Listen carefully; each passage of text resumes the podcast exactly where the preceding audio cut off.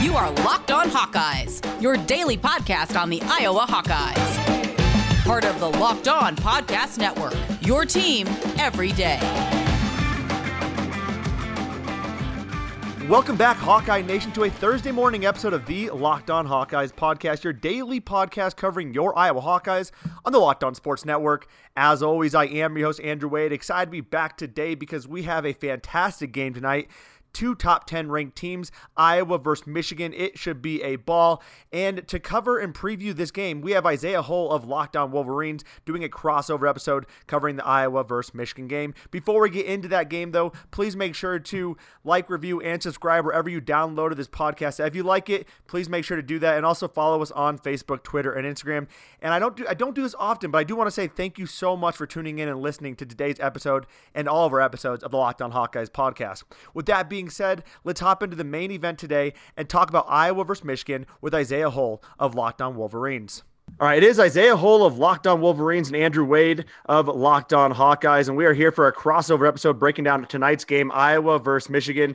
Isaiah, man, it is uh, it's a blast to be here. I'm excited. Michigan's playing basketball again. There was a weird three weeks, but uh, how are you doing today? Uh, good. You know, just uh, anxiously awaiting yet another big game for Michigan basketball. Like n- no rest for the.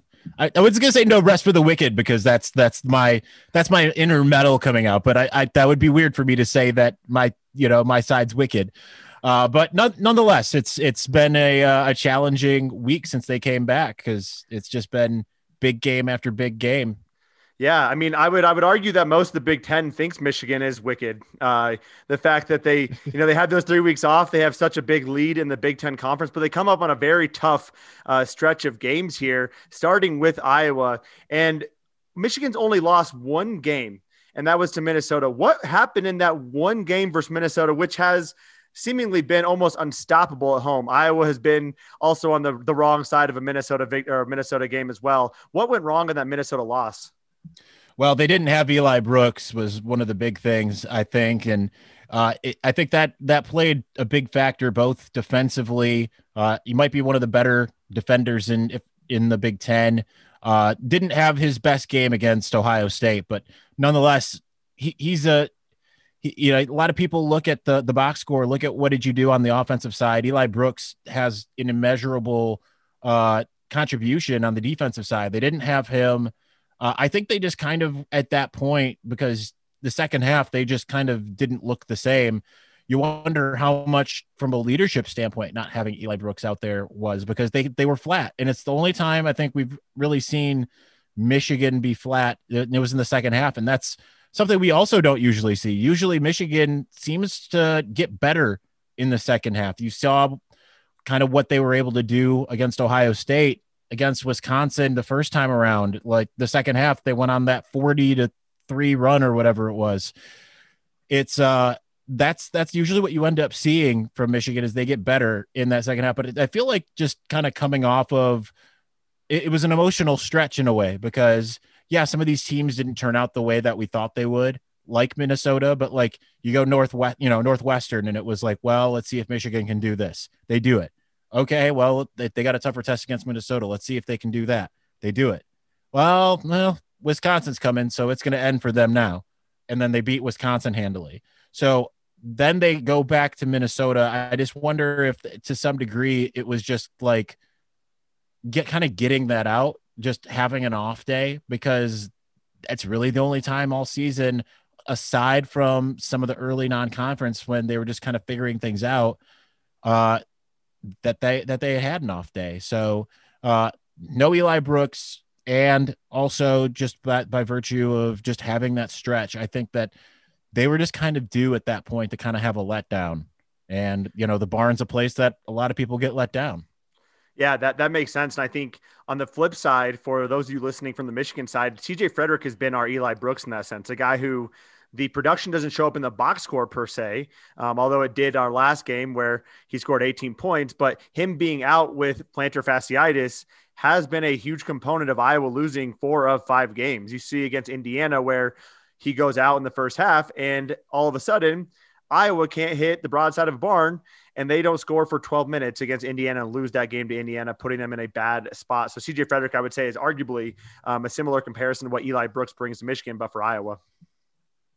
Yeah, uh, it's uh, that that's what's to be interesting to see is just uh, what, what when you mentioned the offensive side, it, it's kind of crazy to me to think that they they would that Iowa would even have a lull. I mean, it's been the number one offense in the country all season long. So, uh, tell me a little bit more about you know outside of CJ Frederick when he's it you know in or out or whatever, and how how that affects the team. W- why is that uh, Iowa offense so potent? Yeah, I mean, I think it starts with Luka Garza. I mean, anywhere you start with this offense, it has to go to Luka Garza, right? Because what he does is requires a double or triple team almost anytime he touches the ball. And what that does is allows Iowa's open three point shooters to have open looks, right? I mean, so Iowa has a plethora of guys who can shoot the three. And now Connor McCaffery is another guy who's entered that fold as being able to shoot the three pointer at at least a 33 to 34% clip, which keeps defenses a bit more honest. When you have CJ Frederick on the floor, you now have four guys surrounding Luka Garza who can shoot the three at a reliably high clip. Jordan Bohannon, Joe Wieskamp, CJ Frederick, Connor McCaffery. So to me, that's where the offense starts. And then the unselfishness of their offense, the fact they're able to, um, they're willing to wait for the right shot, pass it around the perimeter, get it into Luka Garza. And Luka Garza is a willing passer as well. He's averaging 1.8 assists per game. So he's a guy who is willing to get the ball down low and then toss it back out to the perimeter to an open three point shooter. We saw it last game uh, Uh, against Penn State where he was trying to break the all time scoring record for the Iowa Hawkeyes. And instead of taking shots close to the rim, he was popping it out to open three point shooters. So that just goes to show you some of the unselfishness of that Iowa Hawkeye offense. And I think just the ball movement is just really impressive all around, especially for a team that doesn't really have a lot of slashers, right? We don't have a lot of guys on that first string unit that are willing to drive to the basket and do that on a consistent basis. We have Joe Wieskamp who can kind of do that at times, but this team is not a very athletic team, but they do a great job of just being unselfish, passing the ball around the perimeter, and obviously working their way through Luka Garza. Now on the other end, it's it's a little bit different for the sake of defensively. It hasn't been one of the best units. What what's what's uh what are the strengths of the defense? Are, are you know what are the weaknesses? Why hasn't it exactly been nearly as good as the offensive side? Yeah, um, it's hard to think of strengths in the term of actual strengths. I would say we don't suck as much when we play man defense, which is a little bit shocking for a team that lacks an athleticism.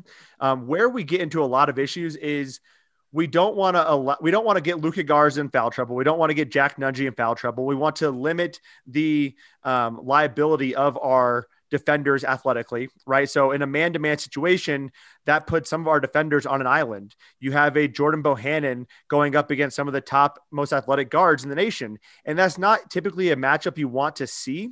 So what Iowa does is they run a zone. Unfortunately, they do a terrible job at running a zone and as long as a team is patient and is willing to look for an open shot and not just take whatever, you know, take whatever shot they can get, they will eventually get an open three point look almost any time down the court. Um, Iowa just doesn't do a great job of their matchup zone of of stopping guys in the corner. So you get a lot of teams that have wide open threes. They've moved to more man defense the last couple games, which has been really good for them.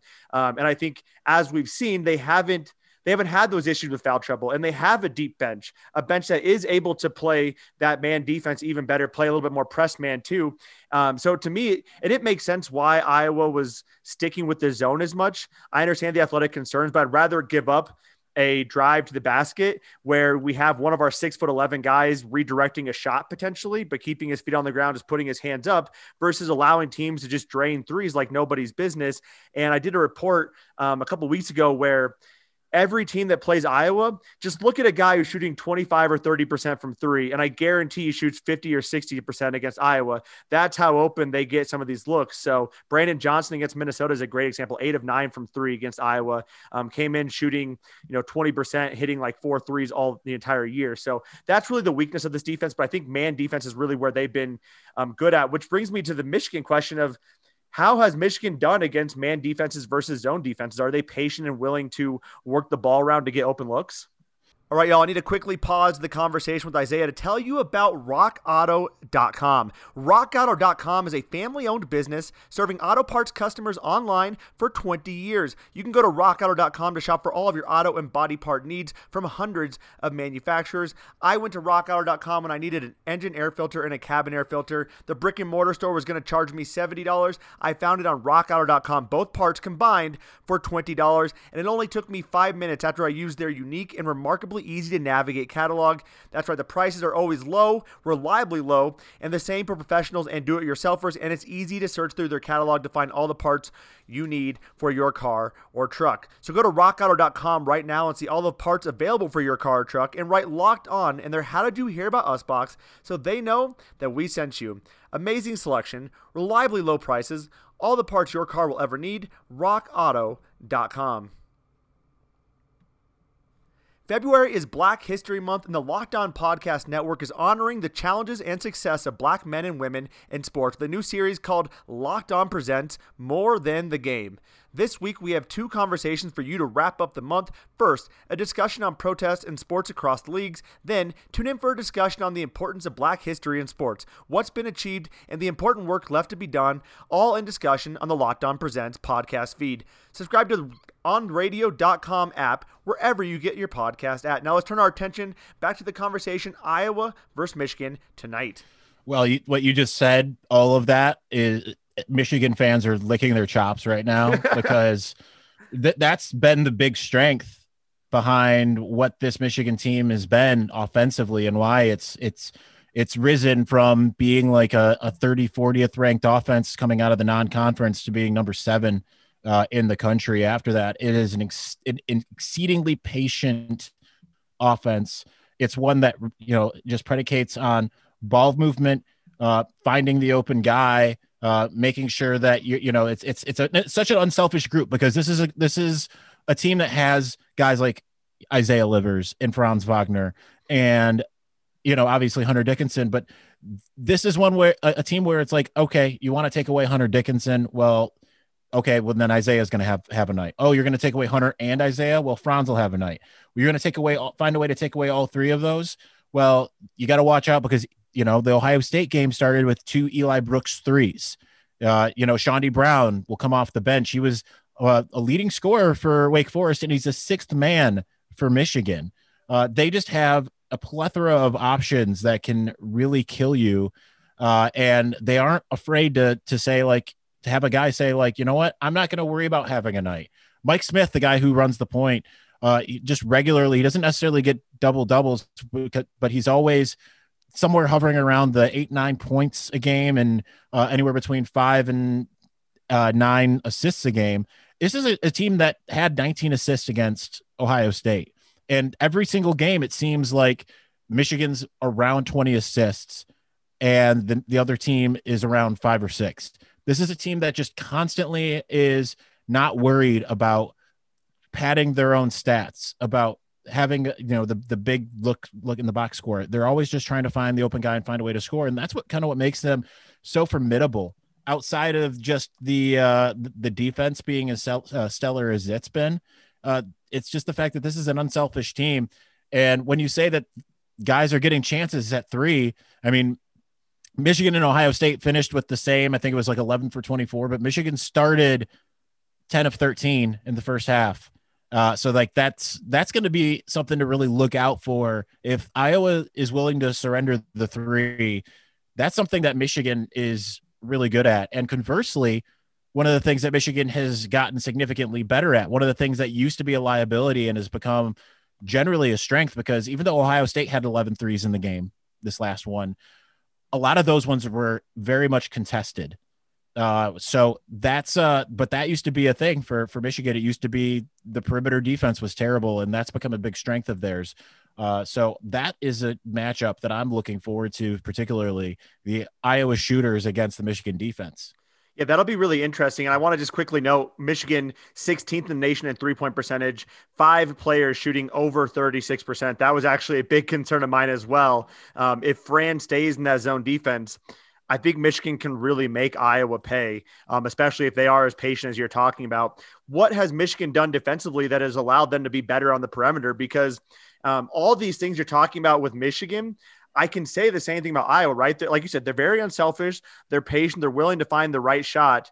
Um, but what has made Michigan's defense so much better as of late um, in regards to perimeter defense, which is really where Iowa can burn you at, right? Luka's going to get his. Luka's going to get 20 to 30. But as long as Iowa, if you can contain Iowa's three point shooting, that's how you're going to really handicap this team. Well, they've just been smarter and they've been more open with communication. I think has been the the big thing is that they've they that a lot of times they would they would abandon their post uh, on the line, and now they've just kind of made it a priority to to stay on their guy on the line, make sure you go to hand you know hand in the face, uh, make sure that that those shots are contested. That they didn't want they were tired of seeing situations where guys were having uncontested shots, and they're just not doing that anymore. Uh, they've just been way more active with their hands, with their feet. Uh, that you know, when when it comes to ball screens, they they they have really good rotation. They're really able to just to to get out there. Uh, there is very few, there are very few things, and at this point, I can't really think of anything that's just a consistent weakness for them defensively. Whereas perimeter defense used to be the biggest part of it. Uh, the, as far as weak team weaknesses, the the ones that they had earlier this year were perimeter defense and offensive turnovers, and neither of those things seem to be giant issues anymore. Uh, sometimes, yeah, they have they have their turnover issues. Sometimes they're a little careless, but other than that, uh, they just aren't that. So uh, th- that's really been the thing. Uh, that and the fact that they haven't really, uh, they haven't.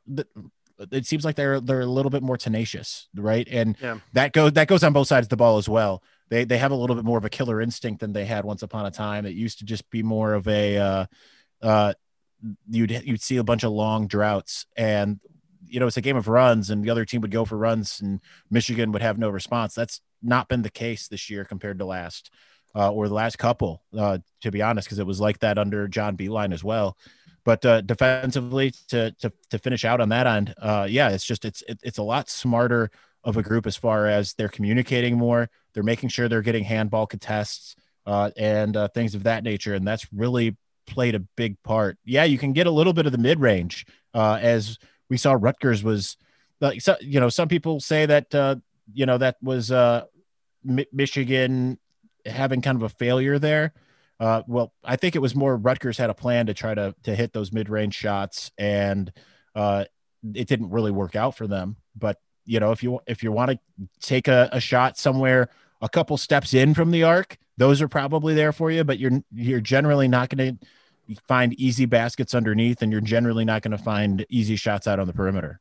Yeah, I mean, and the mid-range shot is arguably the worst shot in college basketball, right? I mean, it's the least successful shot, the the least return on your investment. I'm curious. You talked about Hunter Dickinson and the fact that the perimeter defense is so strong.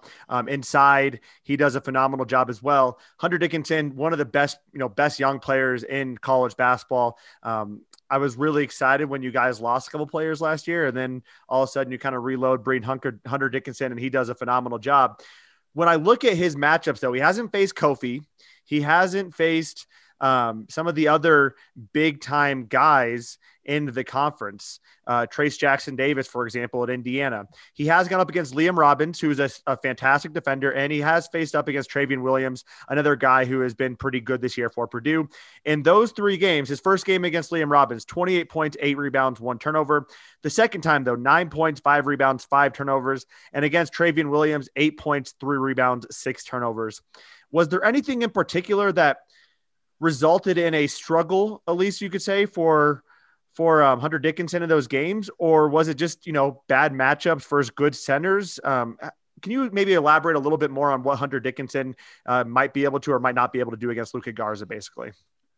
Well, essentially that that was kind of the start of teams really honing in on him to the point where they were they were starting to double uh, because he just wasn't facing. I mean, that that's the thing. You don't have a scouting report on a, on a guy, and you, you know you don't necessarily know what his strengths and weaknesses are until he gets you know ten games under his belt. You you kind of don't know what to do. You know, you just you know let him. You know, you don't say like right off the gates. You know, game two, you're probably not gonna say we need to take away that that true freshman. You know, yeah. So so I think that that was the biggest part was once they started running the offense through him, and he wasn't even a starter to start the season. So that. once he once he finally started, uh, when Austin Davis went out with plantar fasciitis, uh, and Hunter started getting those starts, uh, the offense really truly started to run through him more and more. Uh, it already kind of was just by virtue of uh, that was where Michigan got some of its spark. Uh, you, you look back to week two or game two rather against Oakland, Michigan went to overtime. It was Hunter Dickinson that was the the big difference, and you know, true freshman in his second game. Uh, so eventually, once he started getting more comfortable, they really started running the offense through him, uh, and then teams like Minnesota started figuring that out, and they started trying to stop him. And some game, you know, some games that worked, uh, and others it, it, didn't necessarily because uh, you looked at. Um, I think it was actually the first Minnesota game. Uh, they they tried to to double him, and it just it it it worked on him at first, and then everyone else was scoring, and then they had to abandon their doubles. Uh, I, I, to my recollection, and I don't really remember that second Minnesota game that well. Uh, it uh, uh they they didn't have to worry about it as much. Number one, because Eli wasn't out there, uh, but secondly, it you know it, it, I think it was part of that was they also learned to take away that left that left side for him, make sure that the because he's a left-handed guy, but he can shoot with both hands. Uh, but they really made sure that he had uh, contested shots uh, down below. He was off his spot, that type of stuff, on top of occasionally doubling him. Uh, really, that that's still been the name of the game for most of these games, except for this Ohio State game. And uh, Ohio State was leaving leaving him one on one, and it took a half before Michigan tar- started to take advantage of it, uh, which kind of didn't make any sense because Ohio State doesn't have a dominant big man. Mm-hmm. Uh, all of their their guys are somewhat undersized. Uh, so with that in mind, if someone bodies him and takes him off his spot, if Luka takes him off his spot, uh, especially on the left side, uh, then that can that could pay dividends. But if he gets on a spot on the right side, uh, he could make a move, you know. So that's that's the big thing. If you can if you can cover him one on one and still keep Michigan, uh, you know, from from kind of doing what it wants to do, then that's that's the that's probably the big key. Uh, because if you double him in any way, Michigan will be patient enough to figure out how it can make you pay. That's uh that's you know that unselfishness in action. All right, y'all, one more pause before we wrap up with segment number three of the Locked On Hawkeyes podcast, continuing that crossover episode. I do want to tell you about betonline.ag. You might want to place some money on tonight's game. And if you go to betonline.ag, which is the fastest and easiest way to bet on all your sports action, you can get in on the action tonight. Football might be over, but NBA, college basketball, and the NHL are in full swing. Betonline.ag even covers awards, TV shows, and reality television. Real time updated odds and props on almost anything you can imagine. BetOnline BetOnline.ag has you covered for all the news, scores, and odds. It's the best way to place your bets, and it's free to sign up today. Head over to the website or use the mobile device to sign up today and receive your 50% welcome bonus on your first deposit. Use the promo code LOCKED ON to get that 50% welcome bonus at betonline.ag. Go to betonline.ag, sign up for that free account, use the promo code LOCKED ON, get 50% of a welcome bonus with that first deposit. betonline.ag, your online sportsbook experts. All right, y'all. There's simply no better place to get all the news on the Big Ten Conference than with Big Ten Ben Stevens and the Locked On Big Ten podcast. Whether it's football, basketball, baseball, if it's happening in the Big Ten, Big Ten Ben's got you covered with an in depth look at the conference every Monday through Friday. Subscribe to Locked On Big Ten wherever you get your podcast at. Now, let's wrap up our crossover episode with Isaiah of Locked On Wolverines, breaking down tonight's game.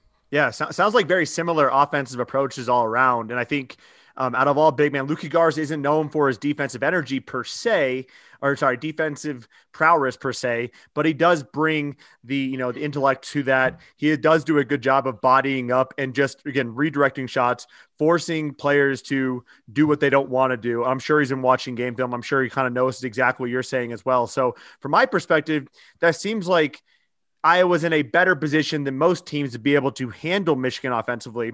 Now, again, we go back to the fact that Iowa is not an overall good defensive team. They've had a good spurt the last four games, but they haven't faced a team like a Michigan, which will be very difficult. So I'm very, very interested to see how that all works out for the Iowa Hawkeyes in this game.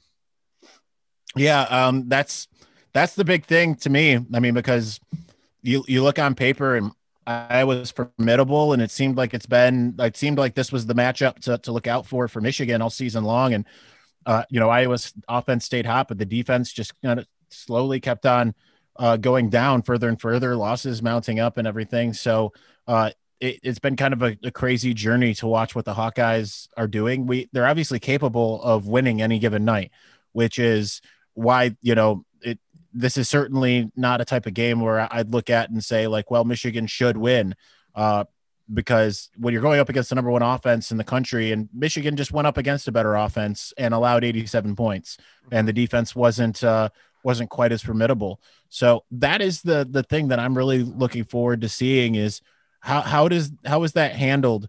Uh, how and Iowa also, you know, having having lost on the road and some of the things of that nature. How how does that work out? Like you know, as far as coming to Crisler, how, like how what is the difference between Iowa the home team and Iowa the road team. Yeah, it'll be it'll be interesting. To me, honestly, it hasn't been that much of a difference. Uh, we've seen Iowa blow some leads in you know on away courts at Minnesota, for example, but Iowa home versus away hasn't been that big of a, an issue. They've had the same struggles at home as they have on the road. You look at the Indiana game; uh, they struggled both times against Indiana. Uh, just all around not great performances either way, whether or not they were at Carver. Um, they're a team that I think having fans in the stadium really helps them, and having fans on away courts actually helps them too. Jordan Bohannon loves playing on away courts. He loves the energy of opposing fans. And so it's really interesting. Whereas you expect you know, home court advantage and away court to be a bad spot for them. They've shown they went up to they went to Michigan State and handed Tom Izzo the worst loss he's almost ever had. Uh, you know, at, thank you for that, by the way. Yeah, I, I, thought you might like that. Yeah, he handed the worst loss the Breslin Center. But then again, you go, you have Indiana come at home, and Indiana's a team we should match up with really well. I mean, everything Indiana does poorly is what we do well. Everything Indiana does well, we do better. I mean, it just looked like on paper we should have smoked Indiana both games, and we lost Indiana once being at Carver. So to me, um, being at home is always nice, right? You're sleeping in your own bed. You're very familiar with the court. You know how the court works, the, the rims and all that stuff. But Iowa on the road hasn't been that much of a, a, downfall per se. They still do a solid job on the road. So to me, that's not as huge of a concern. On the flip side, is Michigan a good home team? Is is there a, is there still a home court advantage being in Michigan despite not having fans? Uh, so far, it, it's been that way, but uh, I mean, I guess it's you know you could go you know for Michigan. I mean, th- their only loss has been at Minnesota. Uh, that's their only loss on the season totally. Yeah, uh, you know, get getting a win in Columbus for the first time since uh, 2014 uh, kind of tells you that they they can win anywhere as well. But uh, not a lot of struggles at, at home, and it seems like you, you look at Minnesota being the difference, right? Like you know, you look at Minnesota, they go, you know, they play Minnesota at home, they blow them out, then they go and get blown out at the barn. They they absolutely annihilate Wisconsin at home. Uh, granted, their their return game uh, uh, on Valentine's Day was after three weeks of not playing, but it took a comeback to, to get back there. Uh, definitely a team I think that is more comfortable at home than they are away, but there isn't much evidence to show, save for that Minnesota yeah. game, that it's a different team uh, per se because they've won every game except for that one so far. So it's uh, this is a team that that is about as complete as any. And I think the big question for me when it comes to Michigan coming into this game is the stretch here at the end is no joke. Uh, they just came off an emotional win, beating the number four team in the country. It's a rival. Uh, then you've got this big game against Iowa. You still have uh, Indiana, Illinois, and two against Michigan State. And really, it's you're not going to be able to take a night off. Michigan State just proved that by uh, taking down Illinois last night. So, uh, and it would be, you know, as bad as a loss against Ohio State would have been, you know, on Sunday a loss in either of these games against Michigan State would be arguably worse because when it comes to the basketball rivalry, there's a reason why that Michigan State game is the last uh, on the schedule. Yeah. So uh, that's the other thing I'm looking for is how does Michigan stay up? Now we haven't seen them take off days except for one. So that's uh, I, I'm curious though to see with the way that this starts off. It might not even be this Iowa game. I think they'll they'll be up for this Iowa game. I think I'm I'm more so looking at Indiana mm-hmm. as being one of those ones that might feel like a little bit more of a trap. Yeah, Indiana has been a trap game for a lot of teams. They are able to take advantage of that. They're not they're a solid team and they're will, they're able to do a couple things that can make teams very uncomfortable. They're they're very physically defense, you know, very physical defensively. So definitely a concern there. Isaiah, would be safe to assume that you are predicting a Michigan win here. Um I think I am, and that's just by virtue of Iowa's defense Yep. not being quite as big, uh, not not as uh, formidable. If Iowa had just a semblance of a defense, essentially, then I'd I'd be a lot more inclined to to pick Iowa. I would have picked Iowa earlier, but at, at this point, Michigan's just kind of been rolling, uh, and I, I think that it will be a close game. But it, I think it will be very similar to the way that uh, this Ohio State game went. I think it will be body blow after body blow and maybe within the last minute, Michigan's up five. Yeah, I mean, I, I would I would be dumb to to think Iowa should win this game. Uh, I am obviously hoping for an Iowa win, as any Iowa fan would want. Um, for number one seed purposes, I need Michigan to just absolutely fall off the cliff of the earth for the next five games. So I'm a big Michigan State fan, especially if Iowa wins this game, which I'm sure you don't like to hear. But uh, I, I do. I think I think Michigan wins this game. Um, Iowa needs to be either Michigan or Ohio State. However, I do think the fact that they came off a very physical game against Penn State, they should be ready to go. Um, but it does concern me going on the road to Michigan, this strong Michigan team they haven't faced yet. Uh, not as much film on them from a how do some other big men handle Hunter Dickinson. And I, I know Iowa's defense has been strong as of late, but it does concern me hearing what you're saying. This is probably the second best offense Iowa has faced outside of Gonzaga, and we saw how that went. But I do predict a high scoring game. Isaiah, it has been a blast as always. I hope on Friday it's an Iowa win we're talking about. But uh, any last things you want to say before we end the show, man? Uh, not really. I think I'm just uh, I'm excited for this game to to to happen. You know, it it it feels like torture when you go from Sunday all the way till Thursday. It does. You almost wish it. You wish that the game was tonight. You know, you wish it Yep. was Wednesday. You know, at least you know. Let's just crank them out. Let's just keep going. Yeah, man. Uh, these games are tough. I wish these are the games I wish I wasn't an Iowa fan and I could just watch this game, you know, without having any sort of rooting interest for either team and just enjoy the fun basketball we're gonna see. See, that's uh that's where I, I've been pretty I, I've become pretty detached from from Michigan and you know covering Michigan from from for Wolverines Wire when I from back when I was at 24/7 Sports. It's uh you, you learn that detachment. Uh, otherwise, you can't function when you know you get to post game and and you have to write. I remember the first, uh, granted, the first big loss that either the first loss that I had to cover as a uh, Michigan writer was uh, the uh, trouble with the snap game in 2015 and Ooh. my my editor just said you know what? Just get out of there. Don't go to the post game.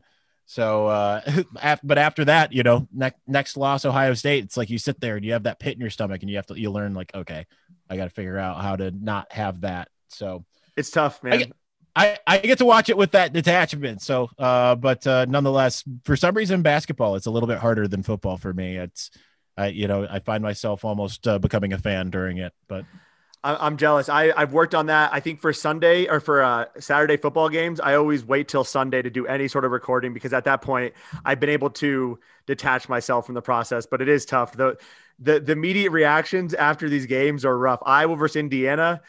Oh man, I was. I, that had to have been the most depressing episode I've ever recorded. It was so tough for me to record that right after the game. It- it's tough, man. It, it'll be fun. I'm excited for the game. Should be a blast. Um, as always, Isaiah, love have love talking to you about this. Uh, and go Hawks, man. all right, man, it sounds good. We'll talk after the game. I love it. All right, y'all, and that will do it for our show today. Appreciate you all tuning in. If you like the show, please make sure to subscribe wherever you downloaded it at so you can get it downloaded directly to your smart device every single day. We are here Monday through Friday, except for this past Tuesday where I was sick. So, that being said, thank you all for tuning in. Appreciate your listenership, your love, and support as always. And we'll be back tomorrow breaking down what happened in tonight's game and giving you a brief preview of Iowa versus Ohio State. Thank you all again for tuning in to tonight or to this morning's episode of the Locked On Hawkeyes podcast. Have a fantastic day, and let's go Hawks.